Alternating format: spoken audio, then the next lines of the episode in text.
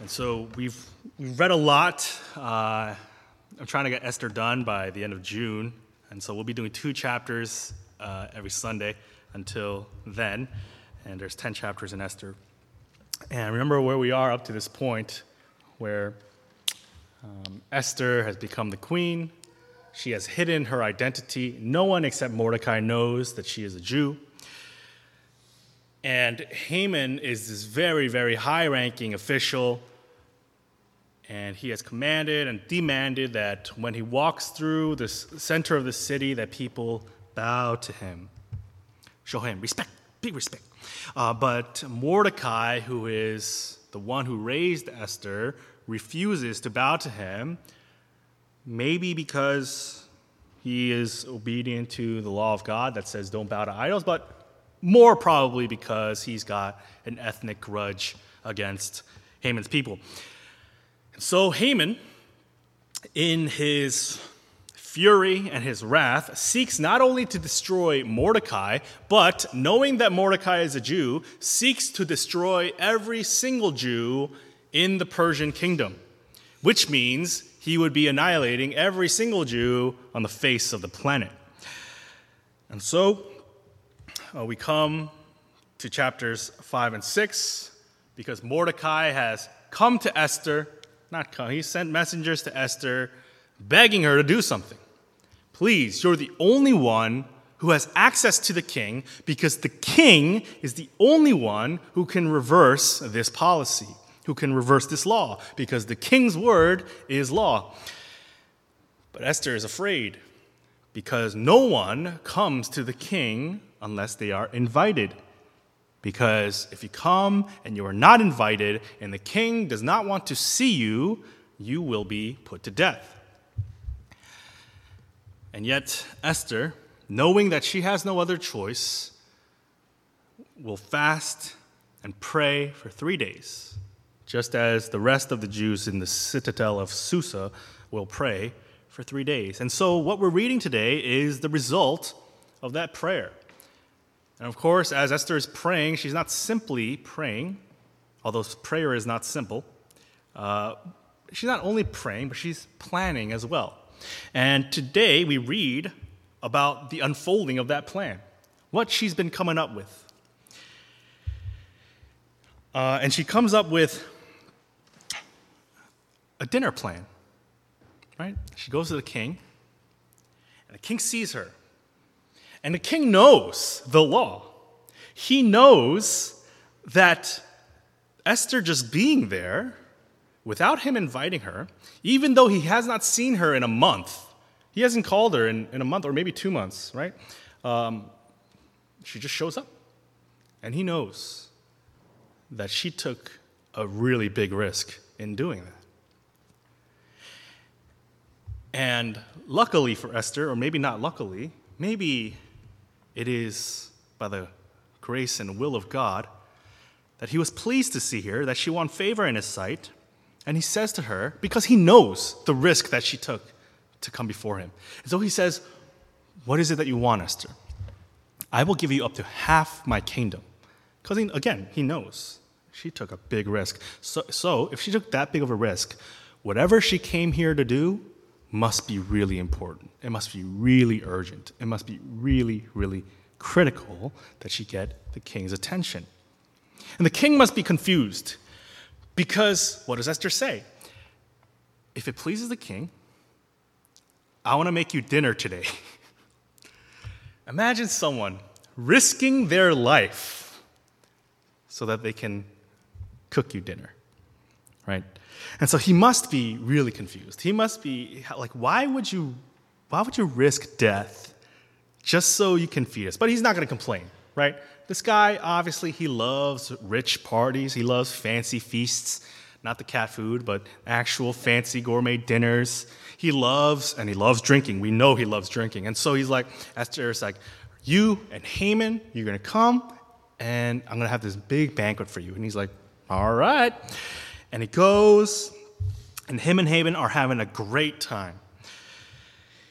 And uh, the king's at dinner. You know, he's he's a little he's a little tipsy, all right. And he's like, "All right, so now Well, because he knows this, this is not it.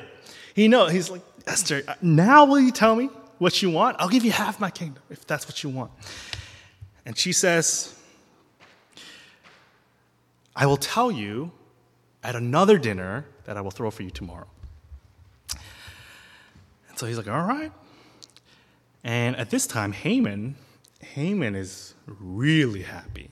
Because not only has he been recently promoted to this really high ranking uh, official position, he's pretty much like second to the king, right? He has uh, so much administrative power. Not only that, but Esther, the queen, the queen who has replaced Queen Vashti, the queen that uh, the king himself handpicked, the queen is throwing an exclusive party for me and the king. And so he is happy. He is so happy. Uh, but then, um, but then he sees Mordecai, and then he's not happy. And so he, he goes home, starts ranting to his family and his friends. Uh, and they tell him, hey, you know what you should do? You should build a gallows to hang him, uh, and then tell him, tell the king in the morning to hang him, right? And so Haman is waffling between being really happy and then being really mad. And then he's like, oh, I'm happy again. And then he goes to the king, and the king can't sleep. And the king reads, has this, these chronicles read to him. And he's like, hey, we never did anything for Mordecai. And so he must have been staying up all night, right? Mordecai comes to him in the morning, and Mordecai's about to tell him his big plan. Hey, we should hang Mordecai. But the king instead um, says, hey, what should we do with, with someone who I really want to reward? And Haman's like, oh, well, I'm a high ranking official and I've had this exclusive dinner with Esther and the king. He's probably talking about me. So he lays out, oh, you should, you should put him on your horse, give him your robes, give him your crown, and tell everyone in the world that this is what happens when the king is pleased with you. And he says, okay, good. Do that to Mordecai. And so we see this great, I think we're meant to laugh at the irony, at just kind of the, because Haman's getting rocked at this point, right? And I think it might be a foreshadowing of what is to come in chapters 7 and 8. Um, now, these two chapters, chapters 5 and 6, I've, done a long, I've spent 10 minutes recounting what happened in these two chapters. But these chapters are kind of in these two middle chapters of this 10 chapter book. Uh, it's, it's surprisingly like tells a lot about Haman himself, right? We really get a deep glimpse into who Haman is as a character, as a person, his personality. And so in this book that is situated in the very Word of God, I think this is the most character development we get out of any of the various enemies of God that we see in the Bible. Like nowhere else in the Bible do you really get this in-depth look at uh, someone who God is about to destroy. like you really don't, you don't really don't get that. Um, my uh, anyway, so we really get a deep look into who Haman is, his inner life, what makes him tick, what makes him go. And we have to realize, as we're reading this book and as we're reading these two chapters, that we are really not all that different from Haman. That this man who is, is obviously not a good boy, we are really not all that different from him. We, like Haman, we're going to go through why we're like Haman, but at the end of the day, as much power as Haman has, as much recognition as Haman has, he really is just a small little man. But the beauty of the gospel, the beauty of the great book, the Bible, is this that though we are just little men and little women in a world filled with little men and little women, we as Christians, we worship and we recognize a really big God. And so that's, that's what we're talking about today. Small men, and women are included in that kind of anthropos, uh, small man and big God. Right? That's the two things we're going to look at today. Because when I, when I talk, when I refer to men, you know, Haman being a small little man. I'm referring to man's true self, humanity's true self, who we, just like Haman, who we really are. And I'm going to compare that to three things that God has revealed himself to be. So, man's true self and God's true self. The first is this that Haman and we are insignificant. Haman and us, we are insignificant. You know how we know that Haman is insignificant? Because he has risen to this high ranking position. And he has a, a, private dinner with the queen and with the king. And yet, what Haman really wants and what Haman reveals that he really wants is not actual significance. It is merely to be seen as significant. What Haman wants is not actual significance. What Haman wants is the appearance of significance. Right? Uh, what makes Haman really, really happy? It's not the fact that he has this job. It's not the fact that he has these one on one and two on one encounters with royalty. It's the fact that when he goes through the city center, people bow to him. That's what makes him really happy. He walks through the city center, and all these people are reminding him, Haman, you have the power to make us bow. You know what makes him really happy? That he can go to his family, go to his wife, go to his friends. He invites them over just to tell them this Hey guys, I'm rich. Hey guys, I'm in a high ranking position. Hey guys, I had dinner with Esther and the king. He invites them just to tell them that. You notice that?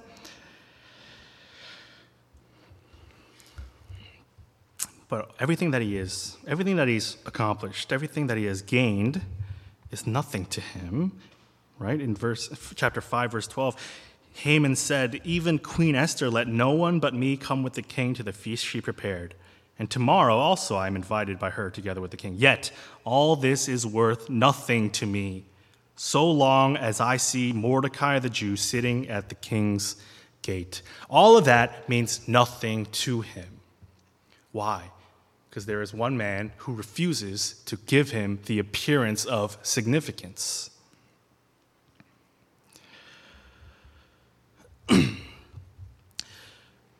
Like Haman, oftentimes what we're craving,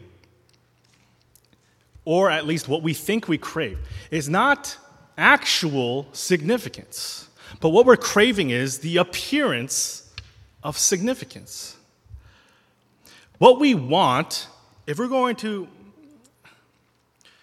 when we, when we pit ourselves against the truth of the Bible and the truth of God, what we want actually is not to matter, but to feel like we matter. We want to experience what it means to matter, but we don't necessarily want to matter. We don't necessarily want to, like, we, because when we acquire these uh, positions of significance, we uh, find the relationships and the careers and the schools and uh, these positions in life, and we think that they're going to satisfy us, but all we are actually doing is just acquiring appearances. We're just acquiring how the world will see us and perceive us. Because what we actually think matters is not the, the accomplishments themselves, and we refuse to be content with the accomplishments themselves, but we are, what we crave is attention and appreciation and commendation from other people and from the world. And we do everything in our power to avoid condemnation. We do everything in our power to avoid being weird.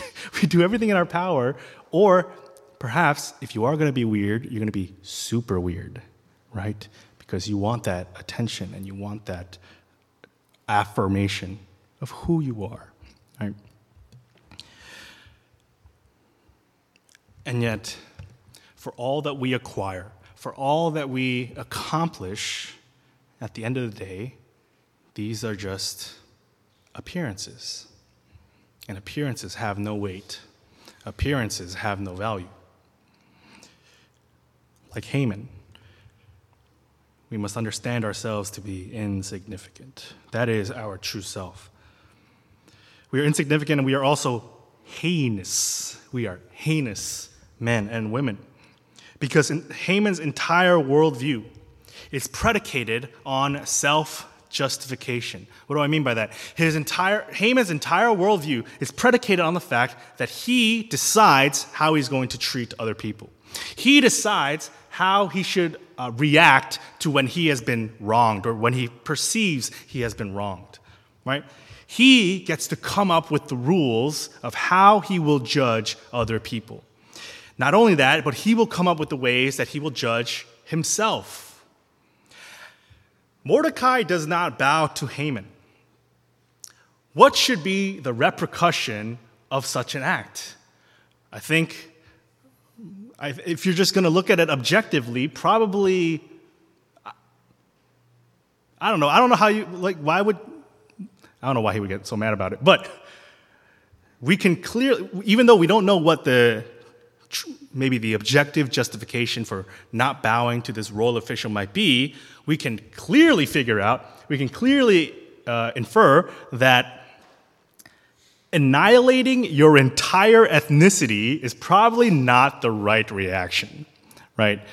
Uh, but for such a small offense, because Haman has puffed himself to be more significant than he actually is, this one tiny offense towards himself demands the destruction of all of Mordecai's people.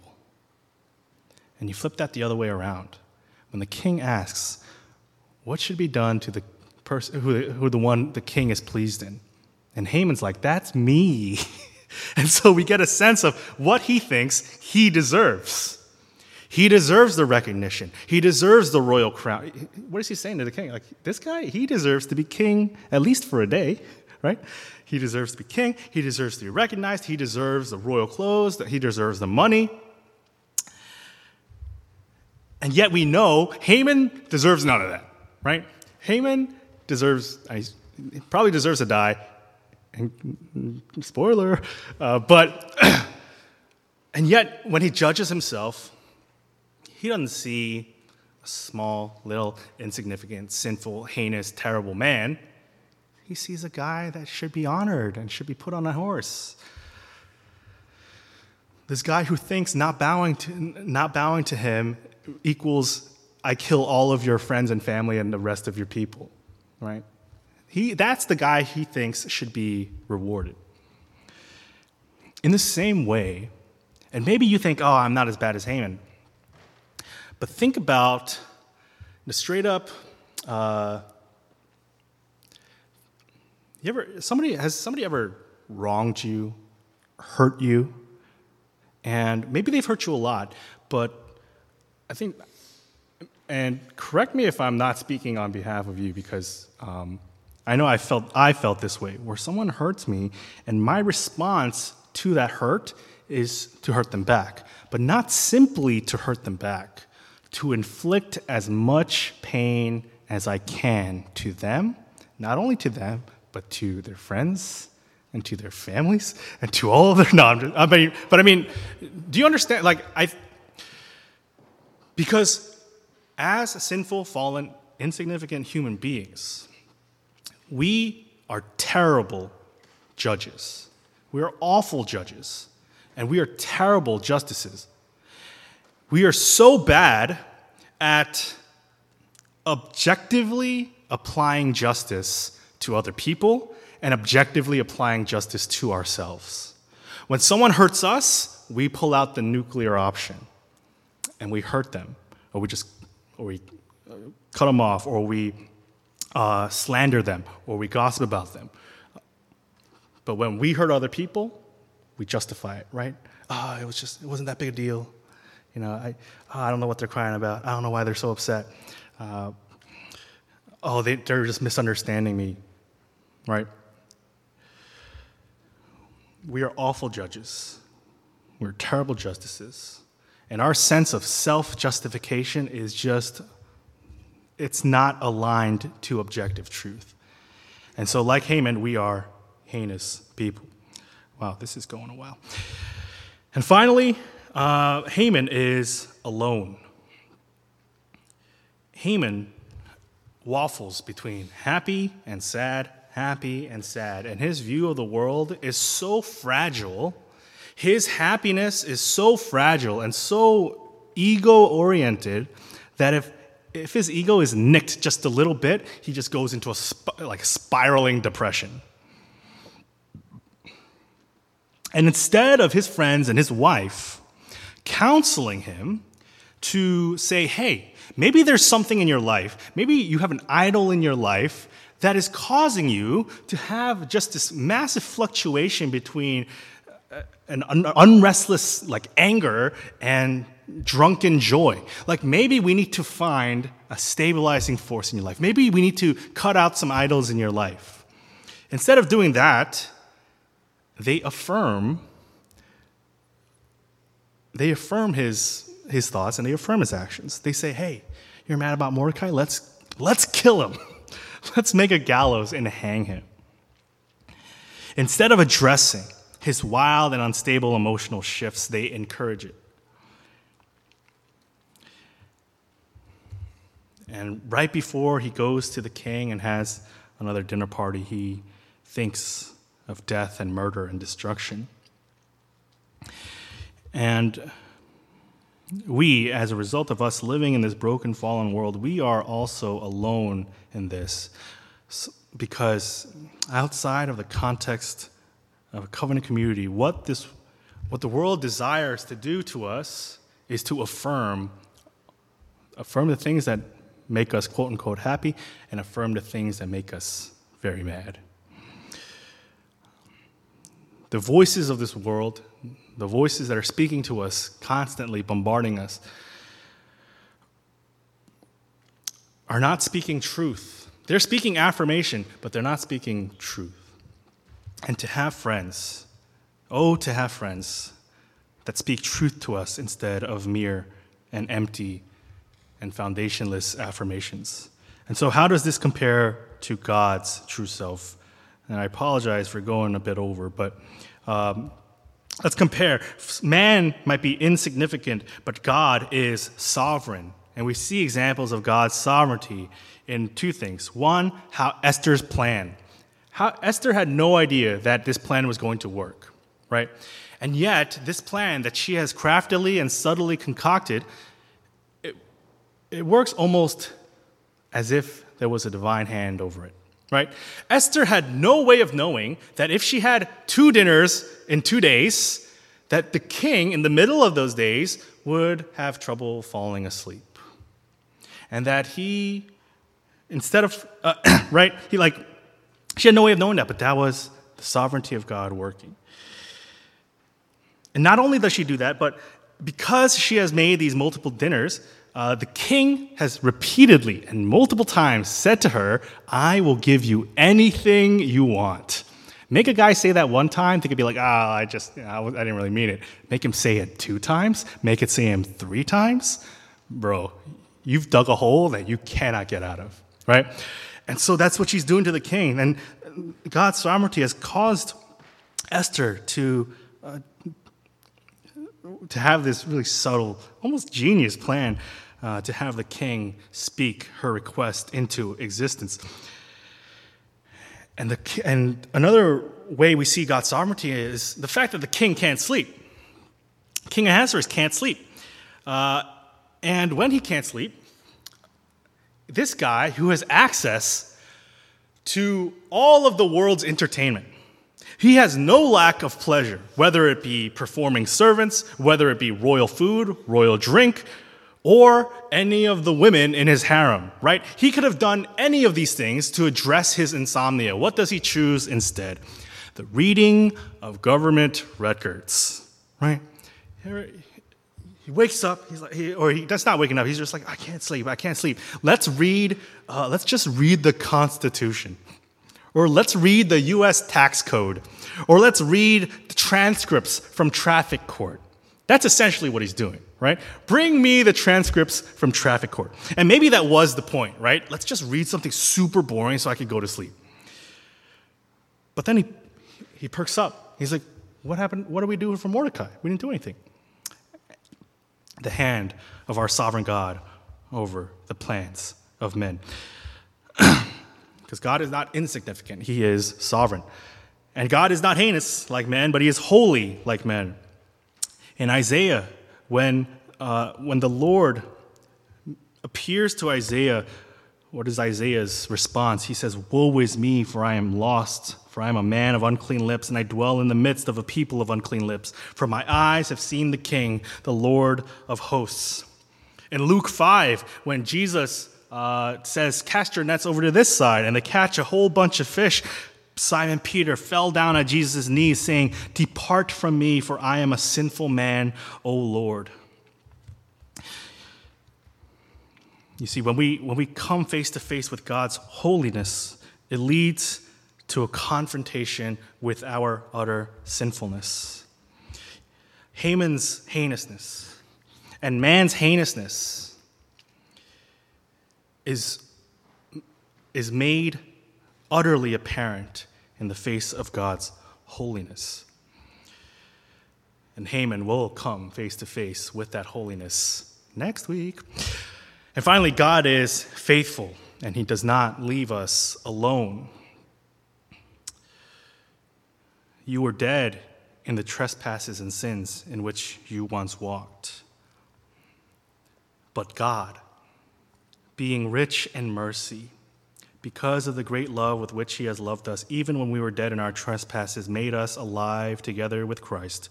By grace you have been saved.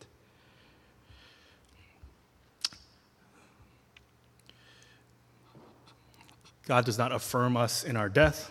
He does not affirm us in our sin. What does He do? He raises us from dead to life because He is faithful to us. And He does not leave us alone as we are, but gives us a new life that we may live as we were meant to be. And in all this, when we look at Haman and we look at how insignificant of a man he is, how heinous he is, and how alone he really is. And compare that to the sovereignty of God, we see the holiness of God and we see the faithfulness of God, and we see how do these, how can, what hope is there then for a man like Haman, for a man like me, for a woman like me, who is just as heinous and just as alone and just as insignificant as Haman? Our hope is Jesus. Our hope is Jesus, who was God, who was man and though Jesus was the sovereign God, he made his dwelling among an insignificant, oppressed desert people. And because of Jesus, the truth of our significance isn't now built on some foundationless idea, but the truth of our significance now aligns with the experience of our significance. In Jesus, we can not only feel to be significant, but we can be significant. We are significant because Jesus Christ has died for us. Indeed, though Jesus was holy, he took upon himself the heinous sins of all his people so that they would become the righteousness of God. Because Jesus, in Jesus, of Jesus, our justification, our self justification is now, it's not self justification, it's true justice. It's true justification. Why? Because our justification is in the solid rock of Christ rather than the sandy and loose foundations of our hearts. Rather than our misappropriation of justice, true justice has been carried out, but not on us, but on Jesus Christ himself. And though Jesus was in faithful covenant and fellowship with the Father, it was the Father who turned his face away from the Son as Jesus hung upon the cross. Though it was we, though it was us who were meant to be alone and cut off from the Father, instead it was Jesus who was cut off from the Father, who turned his face away from the Son. And because of this, because of what Jesus Christ has done, we are never alone. But Jesus is with us to the very end of the age. And so if you are feeling insignificant, or if you're feeling like your sin is too great, or if you are feeling alone, rest in the hope of Jesus Christ. Rest in Him who gives you a new name, who gives you a new life, who gives you significance, because God has, God has taken upon your sin and has died for you and lives for you so that you may become the children of God. Let's pray. Uh, Father, thank you so much that though we are but little men and little women, though we are so insignificant, though we are so heinously sinful, though we are really alone, you have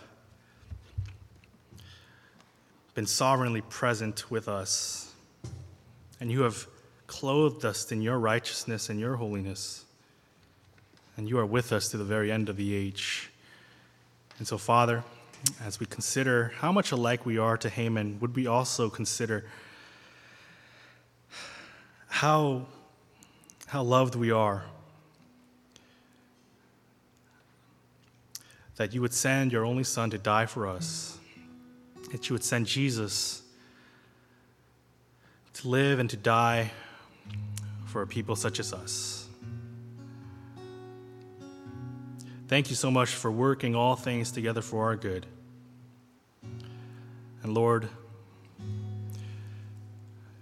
may we, in the strength of the gospel, in the, in the beauty of this good work of Jesus Christ, may we live no longer as insignificant, but justified and significant because you have loved us. May we no longer live in our heinous sin, but Lord, live unto holiness and righteousness and goodness. And may we never feel alone but may we cling to the covenant of believers and the covenant we have with Jesus Christ our Lord. And in Jesus Christ I pray. Amen.